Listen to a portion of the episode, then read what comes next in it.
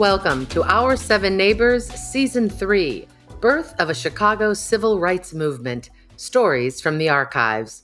Brought to you by the Interreligious Institute at Chicago Theological Seminary. I am Kim Schultz, producer of the podcast.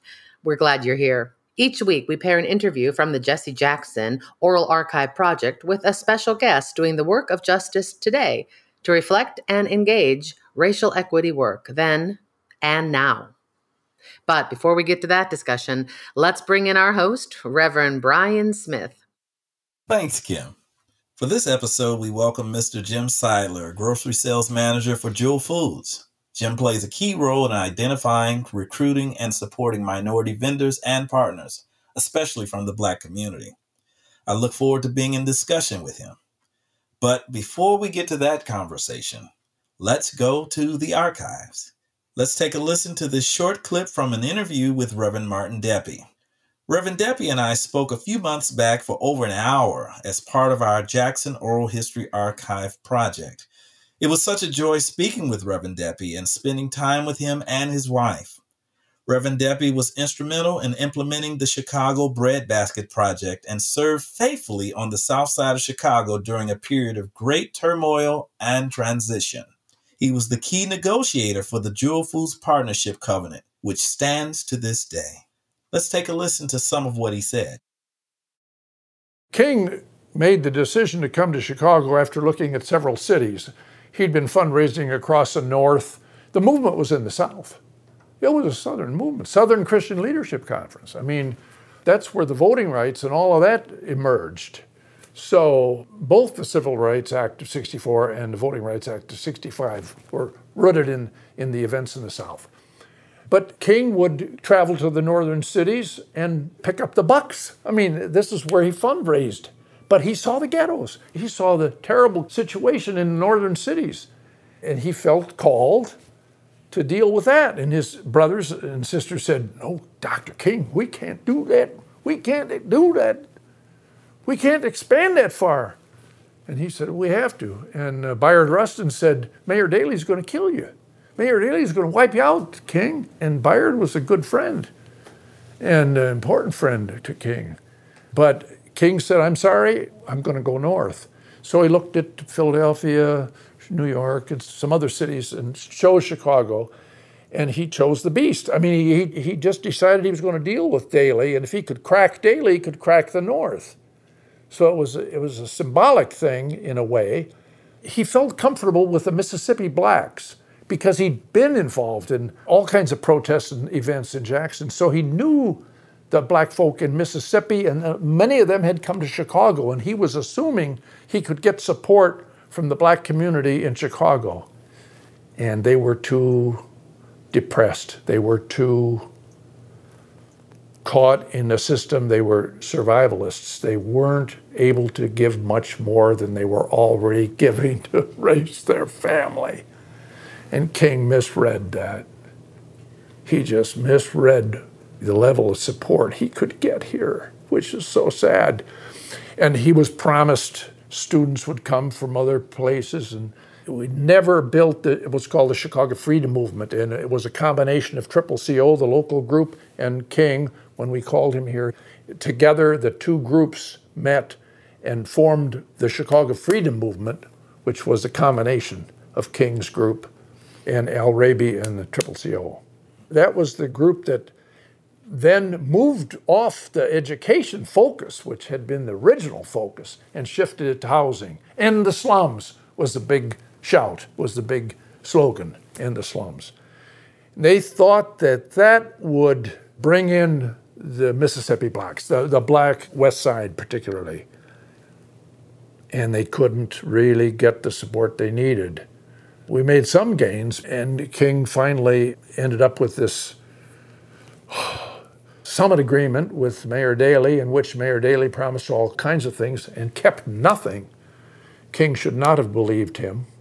So it was kind of a win and loss. I mean, symbolically, the Chicago movement was very important, but short term, it was a loss. But out of it came Breadbasket, and then the Metropolitan Committee opened Metropolitan Housing Committee, which worked on open housing for many decades after that.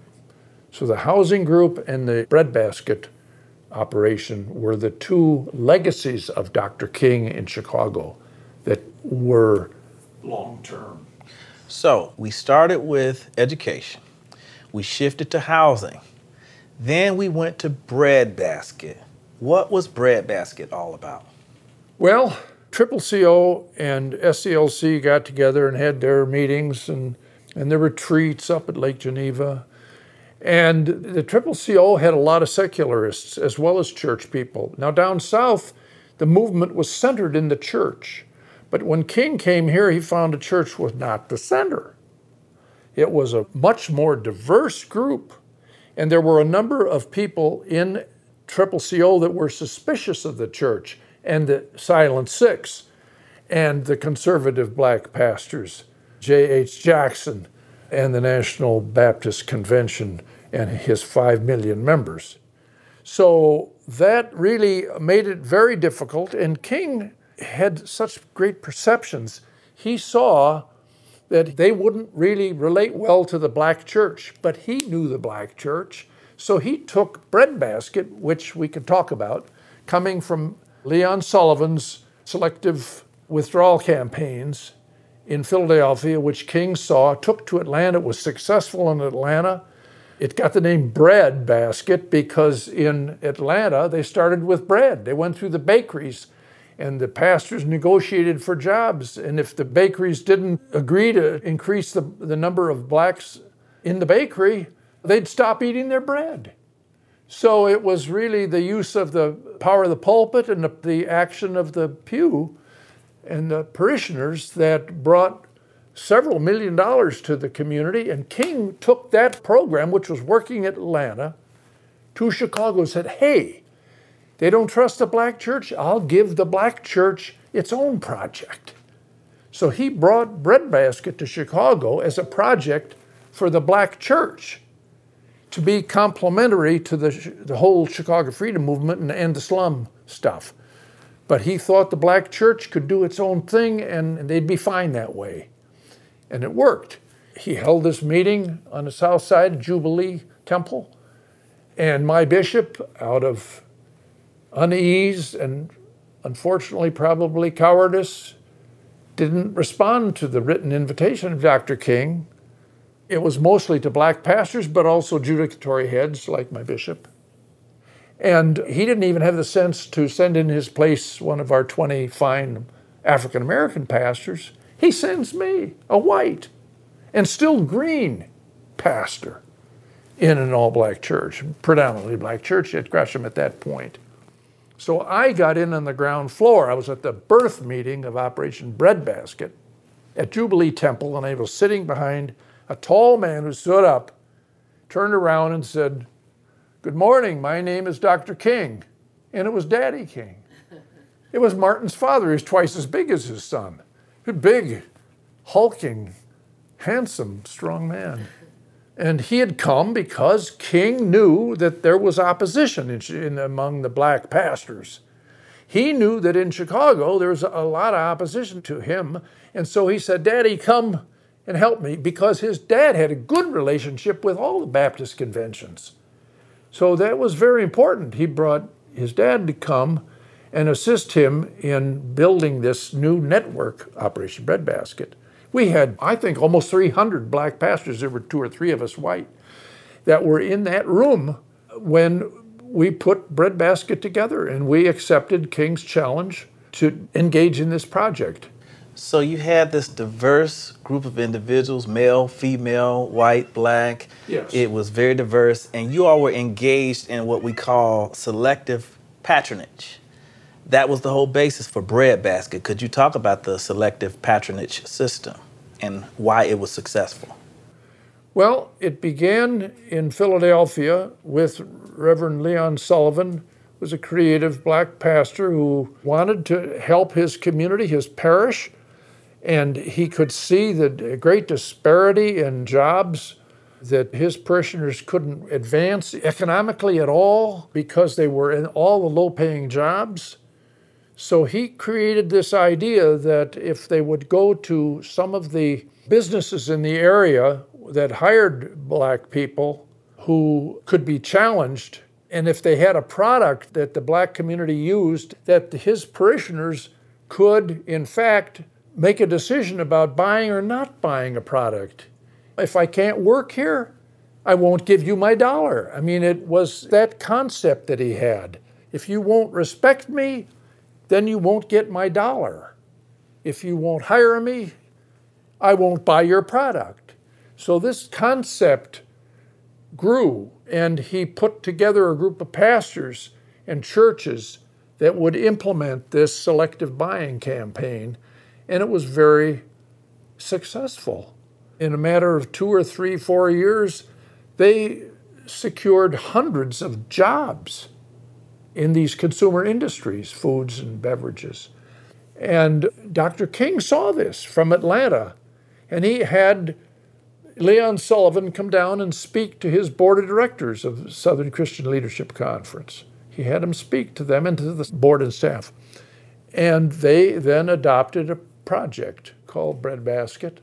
We were called Breadbasket because of the beginning with bread. We started with milk. We went through the milk industry and the soft drinks, but we still used the word bread. And bread for us meant a slice of bread meant putting bread on the table in the form of a steady job. That was the Breadbasket goal. I'd like to now welcome Jim Seidler of Jewel Foods. As I mentioned earlier, Jim is key in recruiting vendors from the Black community. I think he will find a lot to discuss based on the archive interview with Reverend Deppe. And for disclosure purposes, I should mention that Jim has played a significant role in supporting my own family business, Maz Best Incorporated, an authorized food vendor with Jewel Foods for the past 15 years. Welcome, Jim. How are you? Hey, very well, Brian. Thank you for inviting me to this call. And thank you for being here. I'd like to mention to you, as I was communicating with my mother to get an idea of just how long we've been working with Jewel, she said, Brian, it's funny. I was thinking about Jim in my meditation time this morning. She says, that doesn't happen, obviously, very often. And she says, and now you're calling me about this, because my mom really had no idea of the work that I was doing. I had only shared it with my father. So I think that's an interesting way to start the day, knowing that for some reason my mom had you on her mind. Well, that's nice to hear. That's nice to hear about that. Well, fantastic family, your dad and your mom. I mean, they from the time I met them, and it was about 15 years ago, Brian, and they presented their line of products. And I mean, you just couldn't say no. Just the hard work, the flavor, the attention to detail was just over the top. So we had to try to make something happen. Along with the interview, some time back, I gave you an article photo with a caption dated from April 28th, 1967. And on that photo, there were some prominent figures, including Donald Perkins, who was then the president of Jewel Foods, and Fred Barnes, who was the personnel manager for Jewel, Reverend Stroy Freeman, Reverend Clay Evans, Reverend Jesse Jackson Sr., and Reverend Dr. Martin Luther King. And this photo captures a moment when Jewel committed to hiring 500 Black people to work for its stores. This is 1967. And Reverend Martin Deppe, the speaker in the podcast, was the lead negotiator for that agreement. I'm wondering how it feels for you to see that photo and think about it in year 2023. Well, I'll tell you what, it sounds to me, since I was just born then, but it sounds to me like Jewel Osco was standing above the times at that point. And I can tell you that today we still feel the same way. We need to be part of our communities. We need to help communities grow. And along with that, we very, very much try to support either the minority population at our stores, but notably the minority Black business owners on the shelves at Jewel Osco. And that's been long-standing. As long as I've been at Jewel for 35 years, we are part of the community, and we do our best to try to support that, and either by the employment of people in the communities or, again, by that business owner on the shelf. Now, we can't have every business that's being available on the shelf, but we certainly try. And it's been very satisfying, and you can tell when you walk into a store and you see those products on the shelves that you don't see in some of the other conventional food retailers, that Jewel Osco is part of the community. And that's how we go to market. Being local is one of our number one pillars of going to market here at Jewel Osco. Both of us were born around that time. So prior to our communications, were you aware of this powerful legacy that you are a part of and that you actually helped preserve? So not specifically to that level, but I can tell you from the day I stepped foot at Jewel, it was an inclusive environment. We were to be, everybody is the same and we can do whatever we can do, we can support ourselves. And it's really been, you know, it's a big company, but when it comes right down to it, we talk the talk and walk the walk. When I met with Martin Deppe, and when I discovered this news, I actually gave him some of our products and I thanked him, and he really loved the coffee cake and the rolls. But I was so appreciative, and I was a bit surprised that I was not aware of this legacy. And even as I communicated with some of the other leaders that work with Breadbasket, one of them shared with me that he knew the founder of, I think it's Mumbo Barbecue Sauce. You know? Mumbo, sure. Yeah. David Wallace is his name. And he was one of the three co-developers and founders with Breadbasket in Chicago. And he talked about Father Mumbo and how they used to eat his ribs. So I guess he had a restaurant. I was unaware of that. Yeah, they had a restaurant. And I did not know that was set up before my time. And I worked with Allison Collins, who is his daughter. She holds that legacy every single day, and she's fantastic to work with.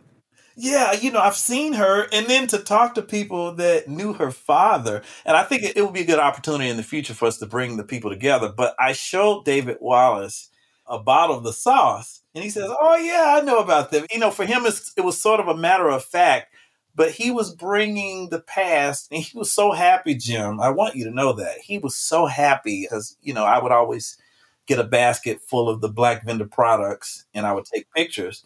And so I showed him that, and I said, hey, look at your work.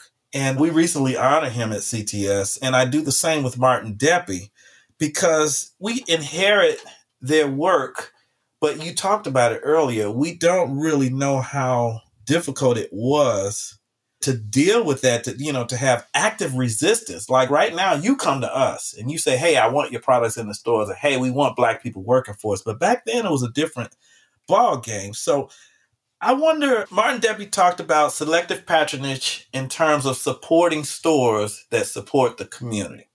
So if I buy from your outlet should do things to try to help my community.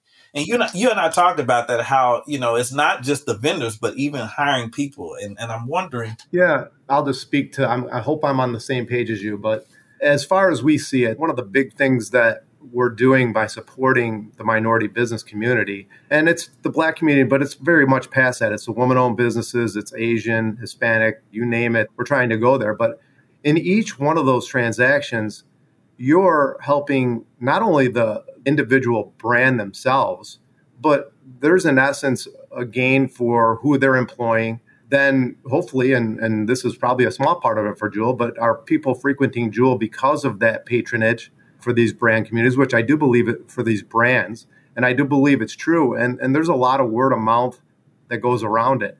I would also tell you that we kind of humbly do it, Brian.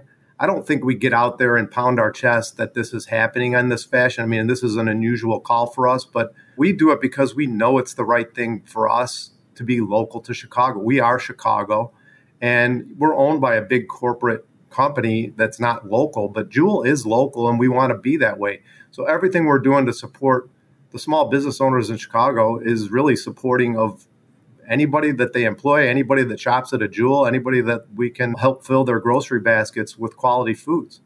One thing that stuck out for me when communicating with Martin Deppe was what you just voiced, this sentiment that it's not something special, but it's something normative. And obviously, Martin Deppe is white. He was a white Methodist minister who went to a predominantly, well, it was a white community when he started, and then literally overnight, he said it became Black. Mm-hmm.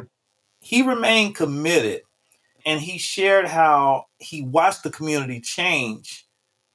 He didn't change because he, of course, he's a minister, and not that a minister would make you be loving towards black people, because we've seen the opposite, but still, he felt the need to be a loving pillar in that community without necessarily receiving any accolades. But I think in our current era, those who may not be from a particular community, or in this case, if you're not black, you still have an opportunity to be an ally. And I would call you that, Jim, an ally, somebody who respects the community as a normative act, and not because, okay, you're trying to become a savior, so on and so on. No, sir. Everybody should have an opportunity. And I just so happen to be in a spot where I can help people get an opportunity. I'll also tell you, Brian, that in those same conversations with folks, I need their support too. It's not a sole opportunity. I mean, we ask that the community be part of the events and part of and support their brands through Jewel Osco. So it is a partnership. It's not just, hey, you can be on the shelf and then we're done with that. It's really about making sure that you're keeping your product lines alive. And man, when a customer sees a product, a person that owns a brand selling their product as a brand owner in a store, I mean, how much more can you ask for as a shopper? I mean, that's so enlightening. And, you know, it's just one of those fun things that I don't see other retailers do. So that just didn't come over just a couple years' time either. That's really been, I've been in the merchandising team for over 20 years. This has been about a 20-year project, if not more, to try to develop a process that works from inception of brand on the shelf to maintaining that brand, because that's probably the biggest thing that we have to do is maintain it.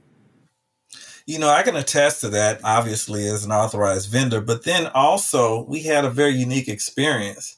Of course, you know, in 2020, we had COVID. But then there was something very unique that happened on the south side of Chicago in the days following the George Floyd tragedy. I want to bring that up because there's no secret that all of your south side stores were severely impacted. Yeah. And there were tremendous losses. But we saw not just Jewel, but we saw the community join forces with you.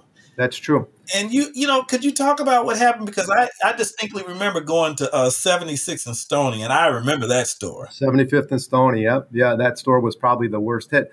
You know, Brian, it's interesting that I don't have the full detail around everything that happened, but I can tell you that there was a thought that it was the community that did that. And my feeling is what I heard from the group is it really wasn't the community in there. It was outside of the community. It was people that were outside of the community.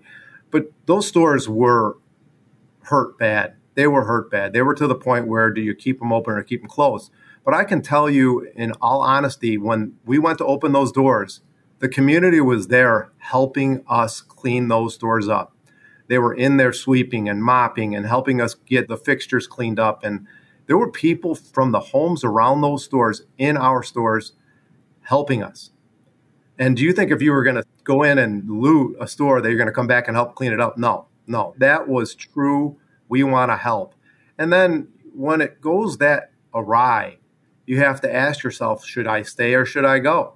And Jewel said, no, we will stay. We'll remodel all those stores.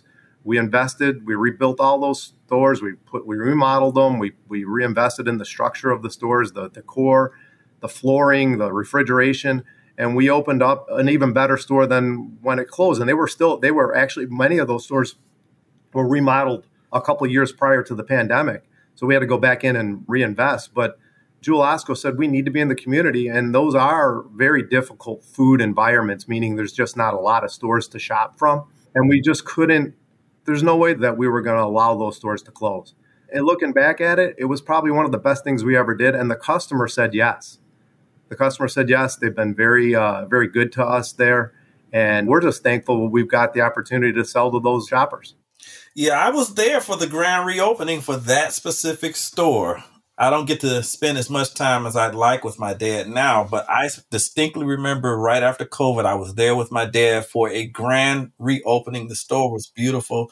Yep. And I had a good feeling because all of the stores around, and maybe some are still boarded up. And, you know, let's talk about that. When you see other businesses that are leaving the south side of Chicago, What does that say about the culture of Jewel? You've talked about it, and this is not a commercial for Jewel, but it's very difficult when you see these guys leaving. No, you don't want to see people have limited options for food, and you just never do. But for us, it's the longstanding, we want to be part of the community, and those stores are true neighborhood stores, Brian. They really are, and they have a long legacy of being part of that community for holidays and birthdays and communions and you name it, confirmations. And I don't think Jewel can vision not being part of that space. And as these other companies leave, it's hard to say what the real reason is, but for us, no matter what, up and down, we've been there. And that's one thing I guess we're very proud of, that we've been able to stay there. And remember, that includes employing hundreds of people in each one of those stores. So even that, if you're thinking as a business owner, as a big corporation, how do you exit the employment of people for that area as well? So I think our senior leadership really sees the value of what it's past food.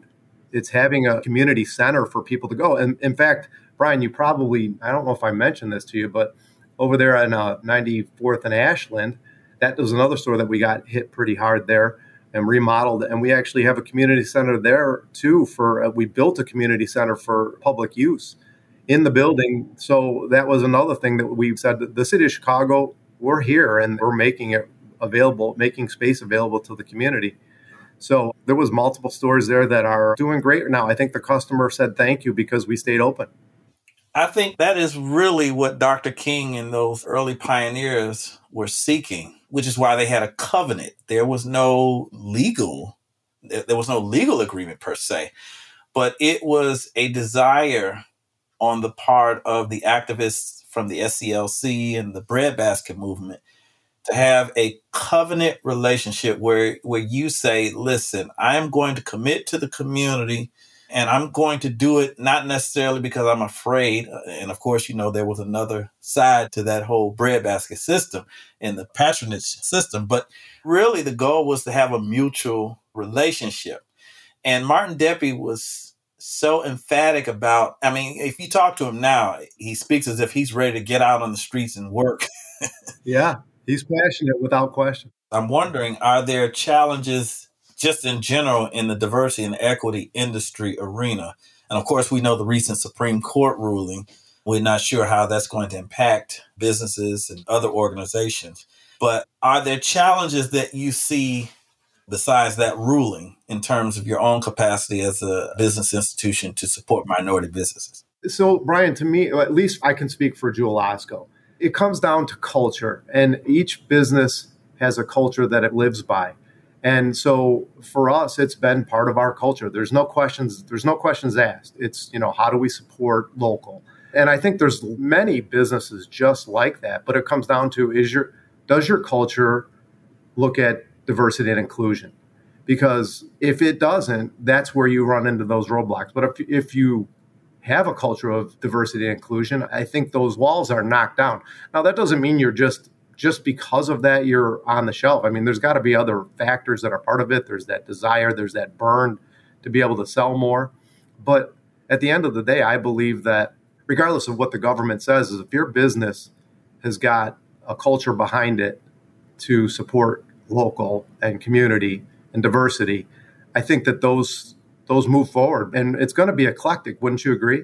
Yes. And I'm wondering, because I think you're a dreamer like me, I've seen your work.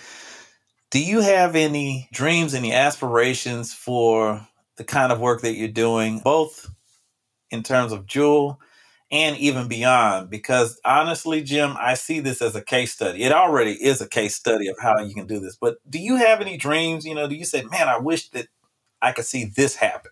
Well, one of the things that we always speak to is that, and again, because I live Jewel, we have, 30,000 grocery items on the shelf.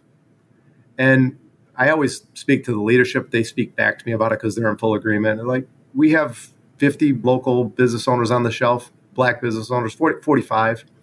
And then past that with woman-owned business and Latin-owned and so forth, Asian-owned.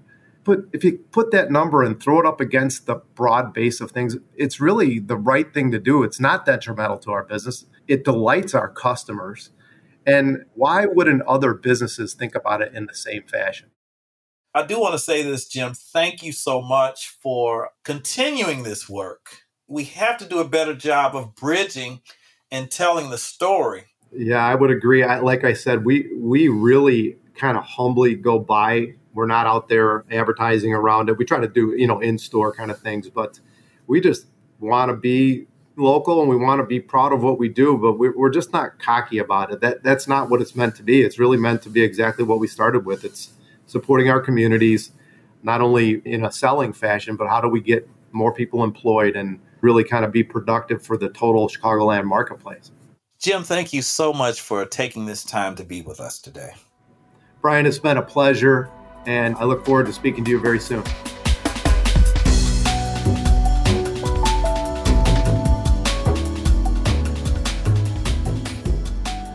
Another great conversation.